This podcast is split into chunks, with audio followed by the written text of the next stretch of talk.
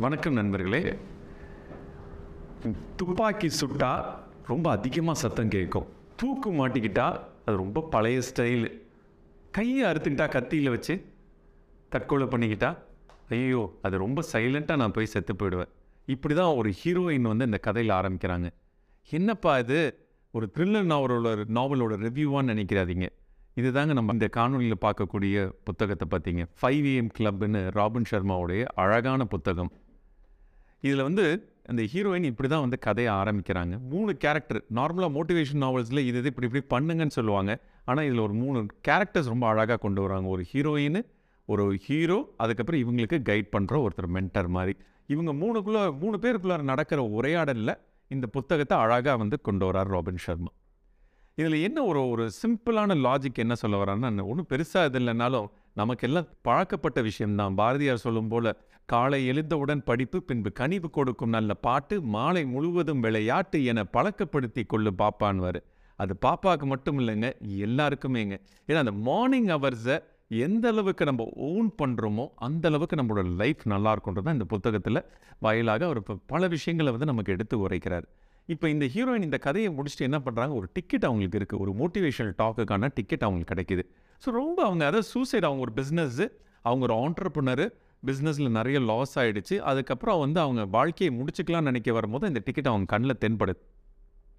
சரி போய் தான் பார்ப்போமே. என்னதான் நடக்க போகுது? ஒன்றும் மாற்றம்லாம் வராது நமக்கு. இருந்தாலும் சும்மா போய் பார்ப்போமே அப்படின்னு நினச்சிட்டு அவங்க அந்த இதுக்கு போகிறாங்க இந்த ஷோக்கு போகிறாங்க போகும்போது அங்கே இருக்கிற ஒருத்தர் வந்து ரொம்ப அழகாக வந்து பேசிகிட்டு இருக்கார் மோட்டிவேஷன் பண்ணிட்டு இருக்கார் இந்த லிமிட்டேஷன்ஸ் அதான் நம்ம எதெல்லாம் முடியல நம்ம வந்து நினைக்கிறோமோ இவ்வளோ தான் நம்மளால் முடியும்னு நினைக்கிறோமோ அதோட நம்ம லைஃப் நின்றுடுது அதை பிரேக் பண்ணி நம்ம கொண்டு வருவோமே அப்படின்றாரு. அண்ட் எல்லாருக்குள்ளார அந்த ஒரு இன்ஸ்டிங்க்ட் இருக்குது அந்த உந்துதல் அதை ஓப்பன் பண்ணிட்டோம்னா every human being is unique in their own nature அதாவது நமக்கு எல்லாத்துக்குள்ளும் அந்த ஒரு தனித்துவம் இருக்குது அதை வெளியில் கொண்டு வரணும்.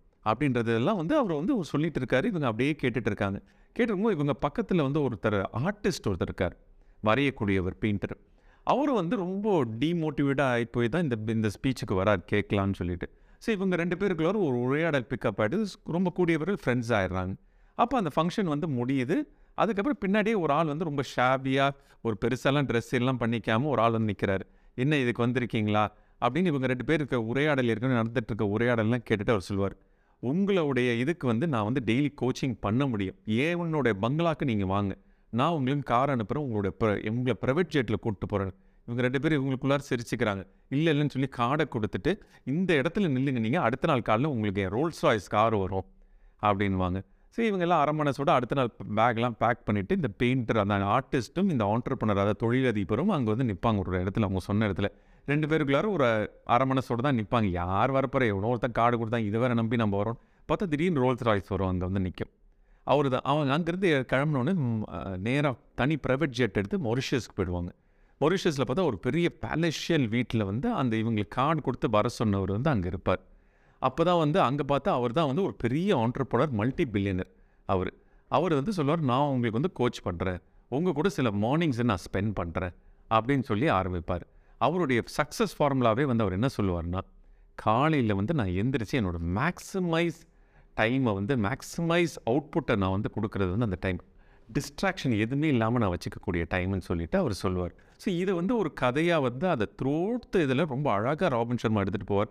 அண்ட் ராபின் சர்மாவோட புத்தகத்துலலாம் பார்த்தீங்கன்னா அந்த ஒரு பிக்சரைசேஷன் கொடுப்பார். அவ்வளோ ஒரு கிராண்டியர் கொடுப்பார். ஸோ ஒரு புத்தகத்தை படிக்கும்போது ஒரு ட்ரையாக இல்லாமல் ஒரு கிராண்டியராக இருக்கும். அது நம்ம கண்ணு முன்னாடியே வந்து நிறுத்துவார். இந்த மொரிஷியஸ் எக்ஸ்பிளைன் பண்ணுவார் அடுத்து பாரிஸ் எக்ஸ்பிளைன் பண்ணுவார். ஒரு ஒரு ஊராக அவங்க கொண்டு போவார் இந்த மூணு கேரக்டரையும் கொண்டு போகும்போது ரொம்ப அழகாக அந்தந்த ஊரை வந்து எக்ஸ்பிளைன் பண்ணுவார். அதுதான் அவர்கிட்ட இருக்க ஒரு மாபெரும் ஸ்ட்ரென்த் ஒரு புத்தகம் படிக்கிறவங்க கூட ஒரு விறுவிறுவிறுன்னு இருக்கும் அந்த கொண்டு போகும். இதில் வந்து வரும்போது த மெயின் பாயிண்ட்ஸ் கருத்துக்கள் என்ன வந்து நமக்கு சொல்ல வருவாங்கன்னா அவர் வந்து சொல்லக்கூடியது வந்து own your morning elevate your life அதுதான் வந்து சாராம்சம் இந்த புத்தகத்தோட சாராம்சம். அப்போ என்ன சொல்ல வராருன்னா ஒரு நான் நிறைய விஷயங்கள் இருந்தாலும் ஒரு நாலஞ்சு ஃபோக்கஸ் வந்து பாயிண்ட்ஸ் வந்து அவர் சொல்கிறாரு ஃபோக்கஸ் ஒன்று வந்து டெடிக்கேஷன் அண்ட் டிசிப்ளின் இருந்தால் நம்ம சொல்கிறோம்ல சில பேருக்கு லக் இருக்குப்பா. சில பேருக்கு அவனுக்கு இன்பார்ன் டேலண்ட் இருக்குது சில பேருக்கு அவனுக்கு கிஃப்ட்டுப்பா லைஃப்ன்றோம் அதெல்லாம் நம்ம கையில் இல்லைங்க மாற்றக்கூடிய விஷயம். ஆனால் டெடிகேஷனும் டிசிப்ளினும் நம்ம கையில் இருக்குது அது கன்சிஸ்டண்ட்டாக நம்ம பண்ணோம்னா அவங்கள கூட நமக்கு ஓவர்டேக் பண்ணக்கூடிய ஒரு விஷயமா இருக்கும்.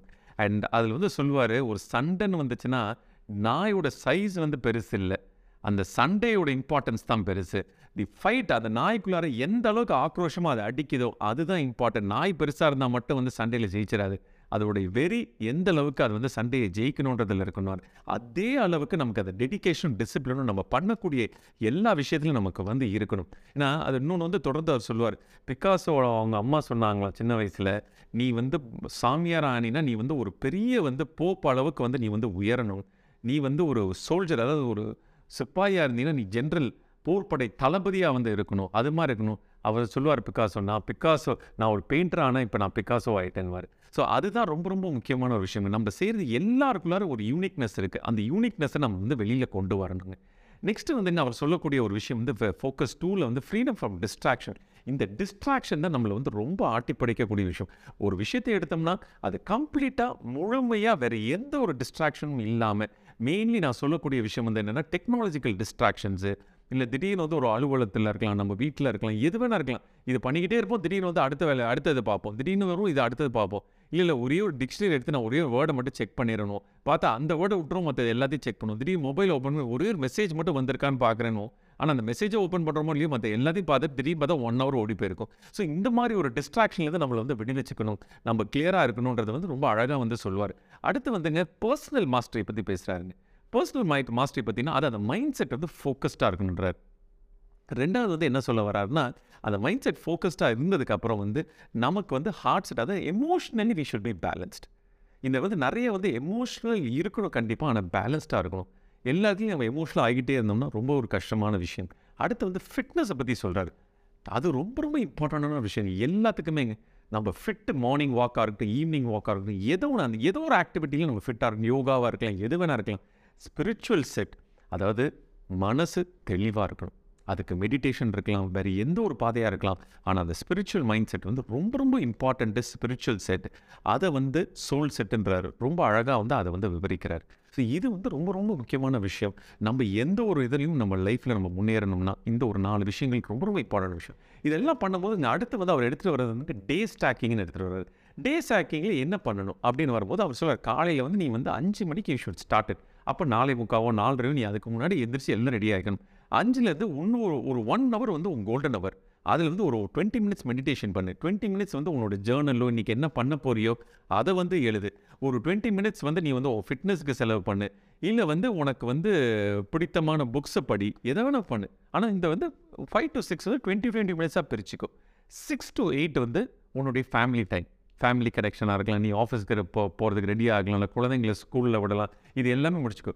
எயிட் டு ஒன் அவர் சொல்கிறது important golden numbers of your life அப்போ வந்து அவர் ரெண்டு ஃபார்முலா சொல்கிறார் ஒன்று நைன்டி நைன்ட்டி ஒன்னுன்றாரு இன்னொன்று வந்து சிக்ஸ்டி டென் ஃபார்முலான்றார் அதில் நைன்டி நைன்ட்டி டென்னு அடுத்த தொண்ணூறு நாளைக்கு தொண்ணூறு நிமிஷம் உங்களுக்கு டிஸ்டர்ப் ஆகாத ஒரு வேலையை நீங்கள் வந்து செய்யுங்க அப்படின்றார். அடுத்து வந்து சிக்ஸ்டி டென் சிக்ஸ்டி டென்னுன்னா என்ன சொல்ல வர்றாருன்னா சிக்ஸ்டி மினிட்ஸ் ஒரு வேலையை அன்டிட்டர்டாக பண்ணுங்கள் டிஸ்ட்ராக்ஷன் இல்லாமல் பண்ணுங்கள் ஒரு பத்து நிமிஷம் பிரேக் எடுங்க. அந்த டைமில் உங்கள் ஃபோன் கால் வேறு என்னென்ன இருக்கோ அட்டன் பண்ணிக்கோங்க. திருப்பி அடுத்த சிக்ஸ்டி மினிட்ஸ் பண்ணுங்கள் இந்த ரெண்டு சைக்கிளையும் நைன்டி நைன்ட்டி ஒன்னையும் சிக்ஸ்டி ஸ்லாஷ் டென்னையும் நீங்கள் மாற்றி மாற்றி அந்த ஒன் ஓ கிளாக்குள்ளார முடிச்சிருங்க.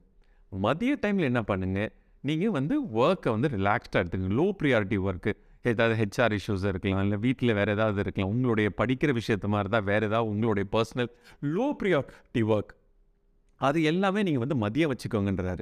திருப்பி வந்து என்ன சொல்கிறாருன்னா ஒரு ஆறு டு ஏழரை நேச்சர் ஒர்க் காமாக இருங்க மெடிடேட் பண்ணுங்கள் ஏழரை டு ஒம்போதரை books family time dinner time வேறு என்னென்ன நீங்கள் பண்ணுமோ பண்ணிவிட்டு நைன் தேர்ட்டிக்கு ரிட்டையர் ஆகிடுங்க திருப்பி உங்கள் மார்னிங் ஆரம்பிங்க.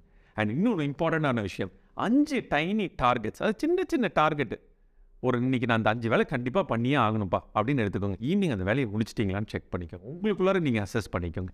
And Sunday morning thirty minutes உங்களோட அடுத்த வாரம் எப்படி இருக்குன்றதை நீங்கள் வந்து பிளான் பண்ணிக்கோங்க. இப்படி ஆகப்பட்டு தான் சொல்லிக்கிட்டே இருக்கும்போது அது முடிக்கும் போது commitment discipline patience and work will do the மேஜிக்னு சொல்லி முடிக்கிறார். இந்த காணொலி பிடிச்சிருந்தா லைக் பண்ணுங்கள் ஷேர் பண்ணுங்கள் சப்ஸ்கிரைப் பண்ணுங்கள் ரொம்ப நன்றி.